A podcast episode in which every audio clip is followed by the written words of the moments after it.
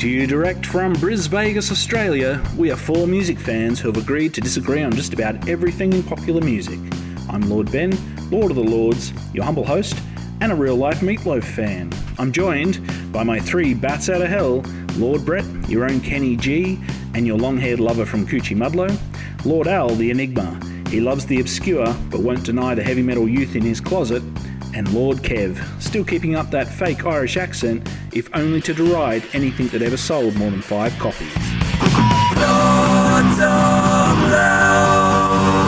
And welcome back to the Lords of Loud. Yeah. Thank you very much for joining us. Thank you. For episode 88 of the Lords of Loud. That's 88. Too fat. Oh, no, hang on. And we're live. Can't say that anymore. And we're live. We're back in the room. We are live. We're back in the room. Freed from whatever we've been... Let's live it up for the moment. Freed from all kinds of quarantine and COVIDness. Mm. So good to see you guys back in person. Yep. Alan is wearing a full body condom though. He's very cautious. I'm still wearing a mask under the condom as well. Gotta be cautious. Very good.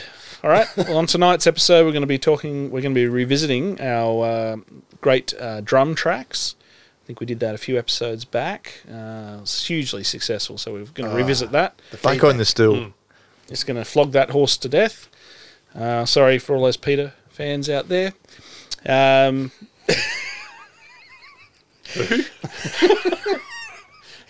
Peter fans. You know, we're flogging fans who are Peter members. A horse, you know, PETA. Yeah. Oh, right. Okay. Come on. Quick. Stay with us, Alan. No, I was lost as well. Sorry. Yeah. You threw me. Thinking Peter. Name of a horse? You threw me right off. Anyway, story or something? Or? Let's get on with it and skip straight to Album of the Week. And Lord Kev, I believe you've got Album of the Week. I do, and it's a bombshell. This is the bombshell album. Not a corker? Because I've gone into Ben's wheelhouse, I think. It's a belter. And I've picked up Crosby, Stills and Nash. Oh! Out of...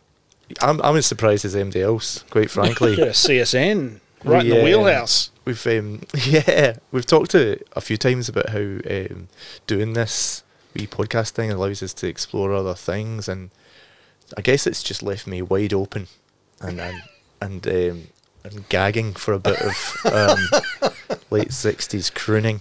As I say, surprised more than anyone else. This all came from TV. I don't want you to think that you influenced me at all. There's a great Netflix documentary, TV I Trust Implicitly. And this had more to do with the Mamas and the Papas, who I love, and the Birds, who I love, and a little bit of Buffalo Springfield. I thought, I'll check him out. I had a wee bit of a listen, and that led on to Crosby, Stills, Nash, and... even Crosby, Stills, Nash and Young. I kind of went back to this first album and I really liked it, and it became my Do the Dishes album. Kev, are you talking about the documentary Echo in the Canyon? That's the one, yes. Yeah, it's a great documentary. Yes. Encourage anyone to get out and have a look at that. It talks about the canyon scene in LA, in California, where all those artists that Kev just mentioned hang out.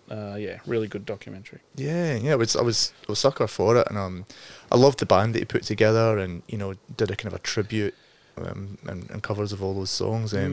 Really brought some of those Mamas and Papas songs back to life as well, but.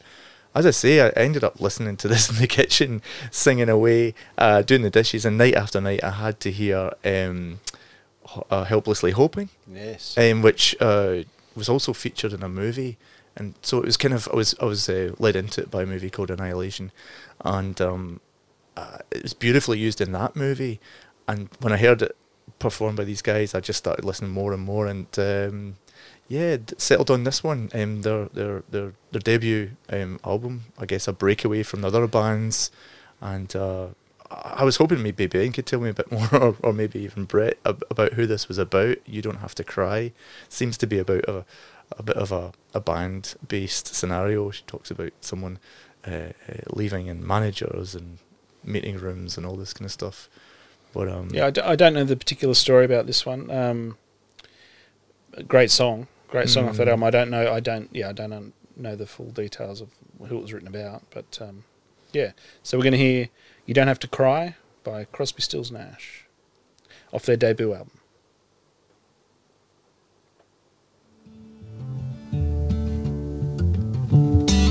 In the morning morning when you rise?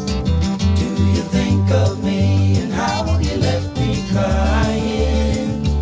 Are you thinking of telephones and managers and where you got to be at noon? You are living a reality I left years ago. It quite nearly killed me.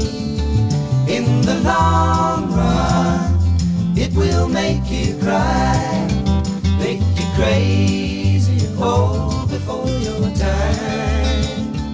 And the difference between... Yes. Yeah, beautiful song.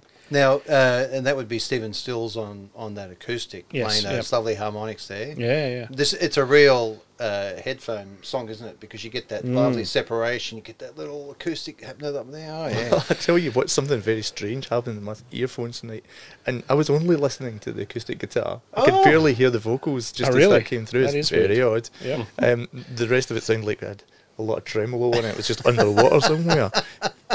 And there I can hear Brett now. Well, there you go. Just as Lord Brett fiddles with these knobs. Doing a bit of live engineering here. Yeah, right. Trying to fix that again. Up, I can actually hear you coming through. Yeah, okay. Trying to sort out... I think I'm just here in the room at the moment. But anyway. Sound. But yeah, I know Graham Nash went on to have a relationship with Joni Mitchell, who's another one who's part of that Laurel Canyon scene. But I think that was a bit early for that. So I don't think that was written about her there. So we have to... Yeah, if we find out what the story was there. That's it. Very good, but great choice for, fantastic album. And again, thanks to the Lords, obviously, because, I mean, it sort of teed me up to explore this a bit, and,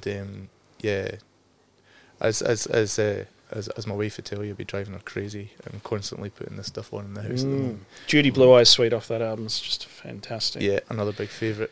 With the kids as well, yeah, so that's a bonus. Fantastic. And screw you all, because if I bought up an album from the late 60s, you guys would roll your eyes and go, oh, nothing modern from Brett again. That's because it's unusual for Kev. It's a novelty. Yeah. Unusual for me to play something you like. Exactly. It is a bit of a fuss. Let alone heard of. Yeah. And it was popular. Very good. All right, so who wants to kick us off with another one of their favourite drum tracks? Now, how are we defining this? I know last time we talked about the drums sort of driving the track, and we talked about some sort of virtuoso parts, in the drumming, different things. Mm-hmm. So, Lord Brett, I believe you'd like to kick us off here with something. Now you guys know I like to swing, right? Oh, yeah. And I can swing both ways. I've seen your webcam. So it's not just both ways. So I think in the previous drum episode we were talking about someone like Ringo, who's a real field player. And it's not just filling up every nook and cranny with a beat. Mm-hmm.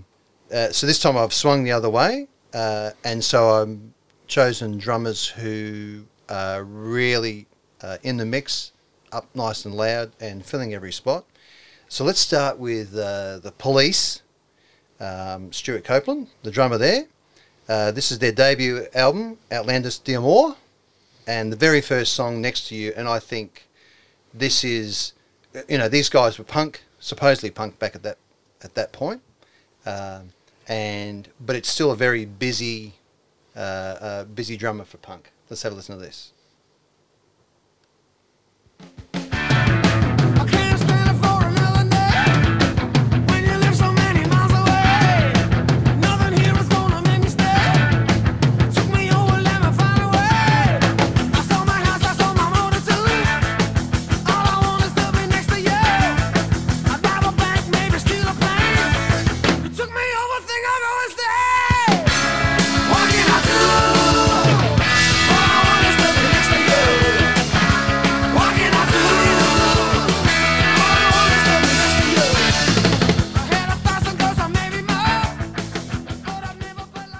Interestingly, Sting sounds a little bit like an early Robert Palmer there. Oh, okay. Because I don't know why, but I decided to revisit Robert Palmer. Sorry, did you say Mrs. Palmer? Or? She always gets a visit. No, this is Robert Palmer. Well, that's interesting because the interest when Sting bought this to the band, it's a love song. Mm-hmm. And the other guy said, well, no, we're this punk, angry band. So when you listen to it, he's singing angry, but it's actually a love song. Mm-hmm. And the other guys are playing loud and furious and choppy and punky. Yep. Well, again, Stewart Copeland, just too deft, really, to be a punk musician. He's just got some lovely little fills there. And any fill he does is really quite complicated. But it's interesting, again, yeah, it's supposedly a love song, but no, it's full of... Yeah. Maybe that's how they do it. Hey. I'd love the tom work as well. Oh, yeah. You know, just like bouncing in and out of those beats. He's also preempting that sort of African offbeat stuff that he's doing. He really should have just been in like some sort of jazz fusion band. Oh, yeah, like yeah. He just was beyond a sort of a three-piece pop rock band. Mm. You know, rock. I think that was the genius of what he did, though, was like... Oh, sure, like, and obviously the Police benefited from it. I'm just saying, for his own... I feel like at times he's almost had to try to prove himself beyond, like, that he was more than just a rock drummer. Like, so I feel like when you see interviews with him, I get the impression that he'd like to be referred. Yeah, he feels like he should have been acknowledged as more than just a rock drummer, despite the brilliant work he did in those songs. And I think in the drumming community he is, in the drum community. But I think anyone who had to stand next to Sting, who just took the light upon himself, and he's got a bit of an ego. Sting put himself right out there at the front, and the other guys madly in the background saying, "No, we're a three piece." Mm. And I think there's a reason why he's recognised by the drum community, absolutely, because they know that he's actually a major part of that band. Mm. Unfortunately for the fans, they become, "Oh, well, no, there's Sting, and those guys in the background." Yeah. Yep. But the interesting thing too is that Sting obviously loved that sort of stuff, because later on Sting goes to and employs Omar Hakim to play in the band, because again, they're almost he and Stewart almost cut from the same cloth of being a really beautiful, quick, fast, jazz influenced sort of drummer. It's quite lovely. I think the best thing he did was to stop there being one more jazz fusion band. Absolutely, his greatest service to music is right there. A worthy sacrifice. Mm-hmm. All right, Kev, give us one. What do you got for us? Oh, jeez. Let me quickly remind myself. I think I'll take the cue off of Brett and go with the Stone Roses. I've held back on going with Rennie so far. Pick Waterfall. I love his little offbeat snare on this. The track as a whole is just phenomenal. The drum track as a whole. And he was so young when he played this on a 4-piece kit. There's great footage of a reunion get together of the Stone Roses from a doco they made, where he plays this in a massive big kit. He's still working the 4 drums, in the middle, doing backing vocals while he does it. Wow! After 20 years hiatus or whatever it was, and such a funky drummer, and basically invented that baggy sound, single-handedly. In that Manchester scene, so we'll have a listen to Waterfall, Stone Roses.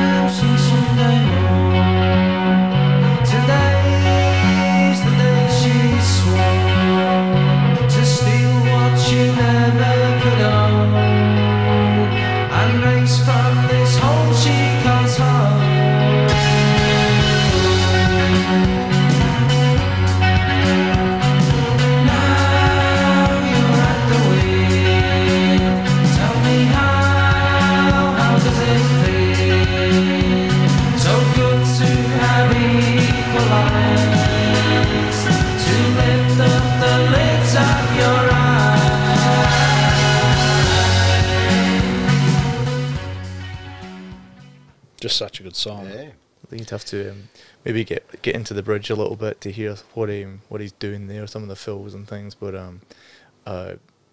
it's well worth, if you don't know it already, and you probably do, well worth reminding yourself just what a great drummer he was throughout that entire their entire career. But songs like that, and plenty others.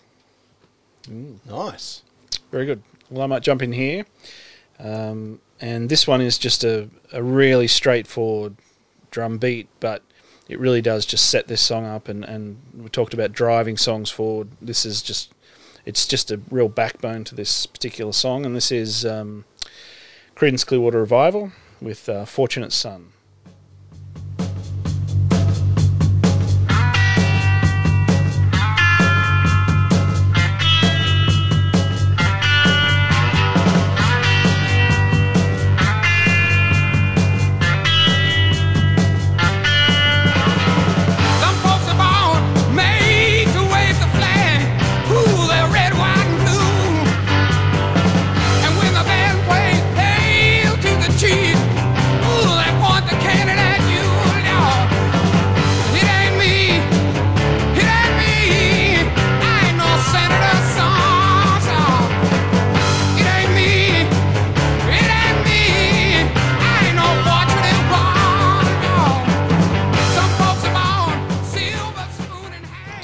Couldn't be a more straightforward but it's such a big part of it's such a big driving factor in that song.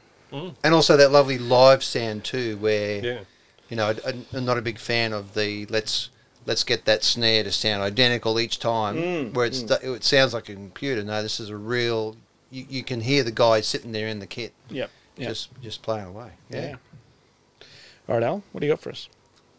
Well, off the back of that, this is something that is a mix of something that's been a little bit processed and a little bit live. So this is Radiohead with Airbag.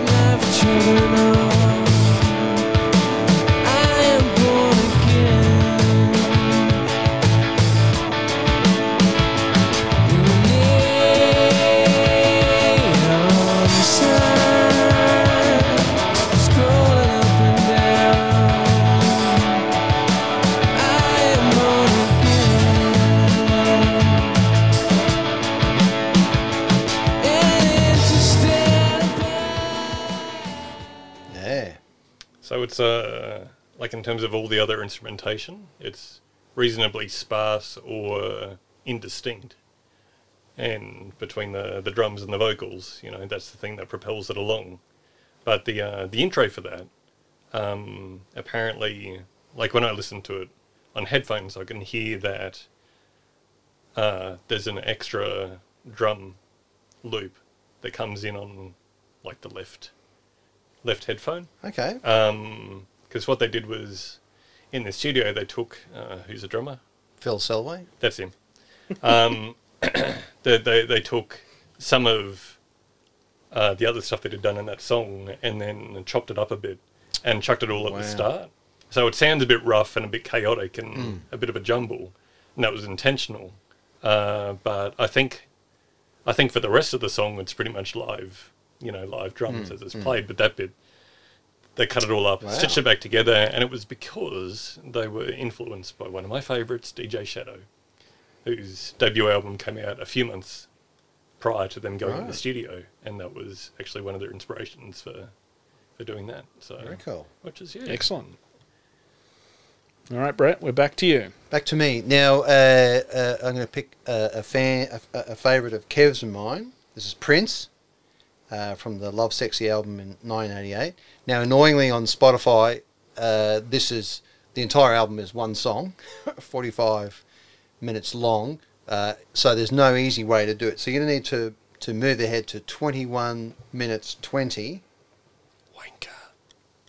Hey, he was an artist, mate. Now I'm talking about you. This whole album is a bit of a mind fuck. But have a listen to the drummer in this. I won't tell you who the drummer is until we've listened to it. This is a song called Dance On. Now the drum What was it? 20 minutes? 21:20. Actually, no, Prince is a bit of a wanker too. Okay. Can you sort that out later? Well, look, can you deny it? One massive track. Is that not wanky? Well, it's yeah, sure. So have a listen to the drums and tell me, like, it's playing a part, but it really is almost the only part in this song. It's really wild. Let's just listen to Dance On. Ow! Pick it up! There's a bass guitar in this.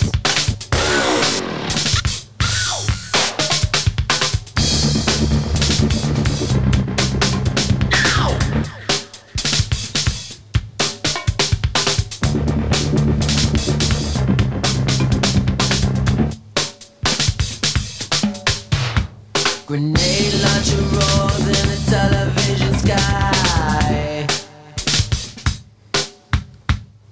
Tell me how many young brothers must die. Dance on, dance on. Dance on, dance on. Oh, man. Great choice. That is awesome. But it's a bit wanky jazz there. So but you answer that one. But when you really think about it, it is just, it's like the only instruments are the drummer and the vocals. Yes, there's some vamping of chords in the background, but that's all it is. It's just him.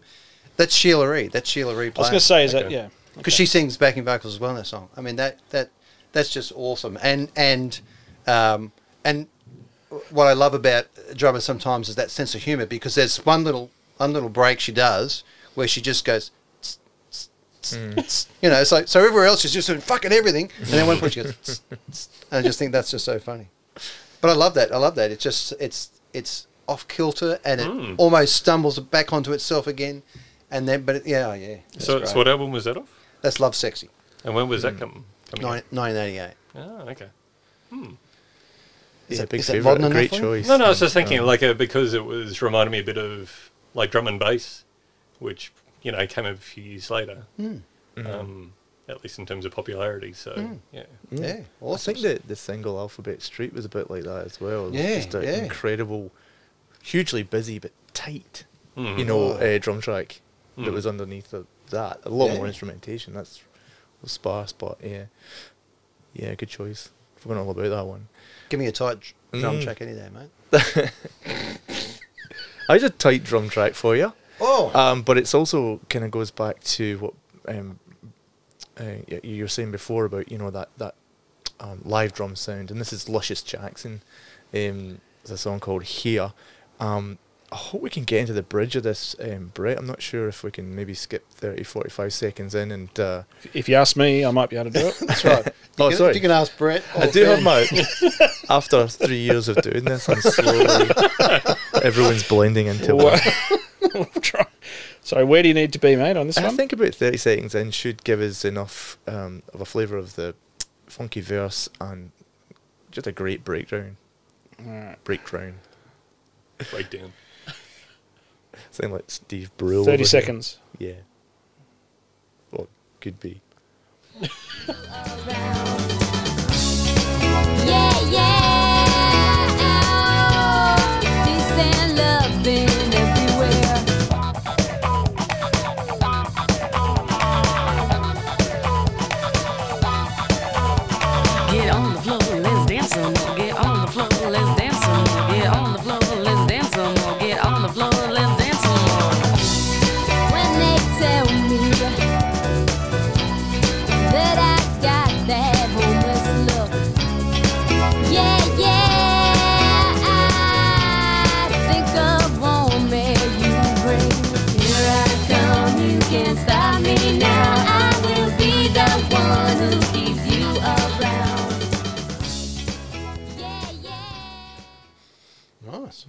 Yeah. Very cool. Just a little gem from the decade that no one ever forgets. I just love that, that girl sound and, the cowbell. Yeah, the little cowbell. Oh, yeah. And, the track itself, just more 16s, but the verse itself, sorry, but that breakdown is just a lot of fun and very funky tune. Yeah. All right, very good. Well, we've got to have some prog, so... Yeah, it's been too long. It's been way too long.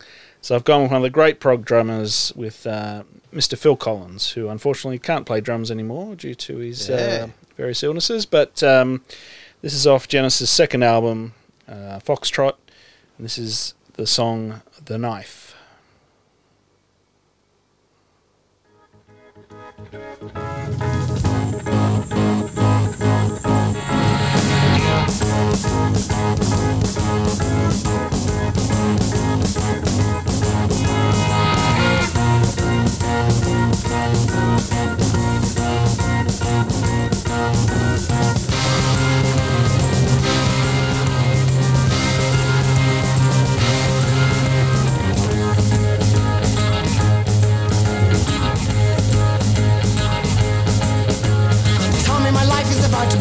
Tell me that I'm a hero. Promise me all of your violent dreams. Light up your body with anger.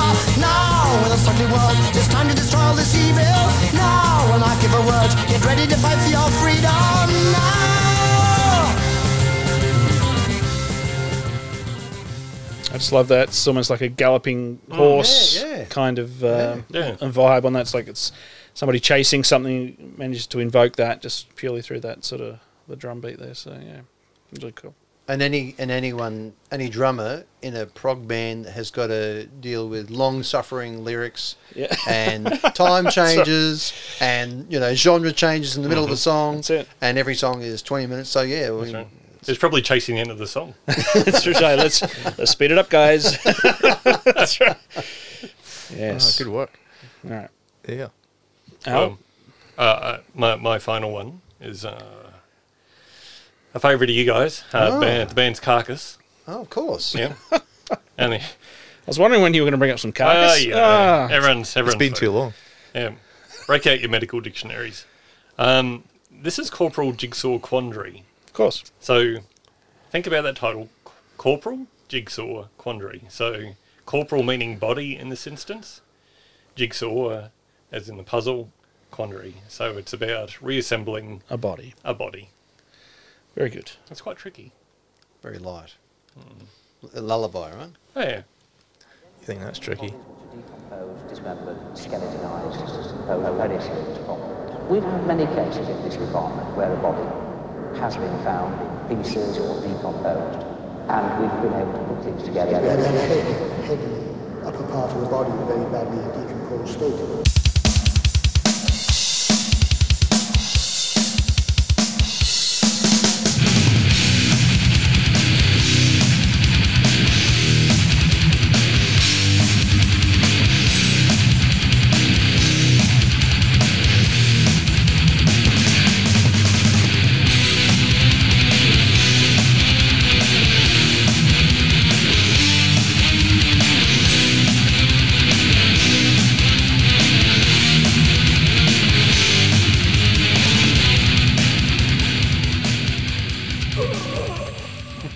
That's the thing, you won't get to hear the lyrics. Well, it's all about the drums, though, yeah? Oh, wow, yeah. No, but if you did hear the lyrics, it was, basically what I described in the title. But also they did consult medical dictionaries a lot, like nurses' dictionaries and, whatever. So there's a lot of terms in there you read it and it's like, I've got no idea what you're talking about. So, interestingly, at the time, most of the band was vegetarian. Oh, this came out in 1991. So there you go. Yeah. So not cannibals. Okay. No. So if you're looking for a genre, you'd call it gore grind. Nice. Grind. I was looking for a genre. That's right. So grind. So grind is a subgenre of metal, and then gore because you can have other grind. Right. You're asking the wrong guy, really. I don't. No. I can't go too far down that rabbit hole. I just know that. Sure. You would call this gore grind gore because of the content, grind, I guess, because of the style of music. So, but you're familiar with grinder. They're down-tuned. That's something. Not only were they vegetarian. Yeah, that's right. Double bass drum or double bass drum pedal. Well, if you're going to do it properly, it would probably be. Two kick drums. Right. Or a third leg, yes. But the reason I included that one, it was a classic at the time. It was they certainly weren't Ken Owens, the drummer.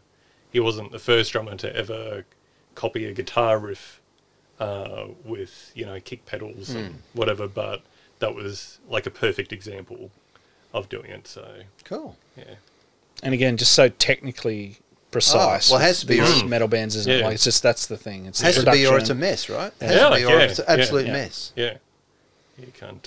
Incredible. You can't stuff that one up. You can't do your jazz on it. That's for sure. So. Very good. All right, we might leave that one there. Some great drum tracks there. Encourage everybody to get onto our Spotify page, which if you can find us on the profile there, Lords of Loud. Click on the profile and check out the full playlists for all those tracks and have a really good listen there. I may not put the Prince one on there. It seems a bit of a stretch. Come on, mate. Come on, live a little. But apart from that, of course, get onto our socials, leave a comment, tell us some of your favourite drum tracks. Go to lordsaloud.com, buy yourself some great merch on there as well. But above all of that, please see us next time on the Lords of Loud.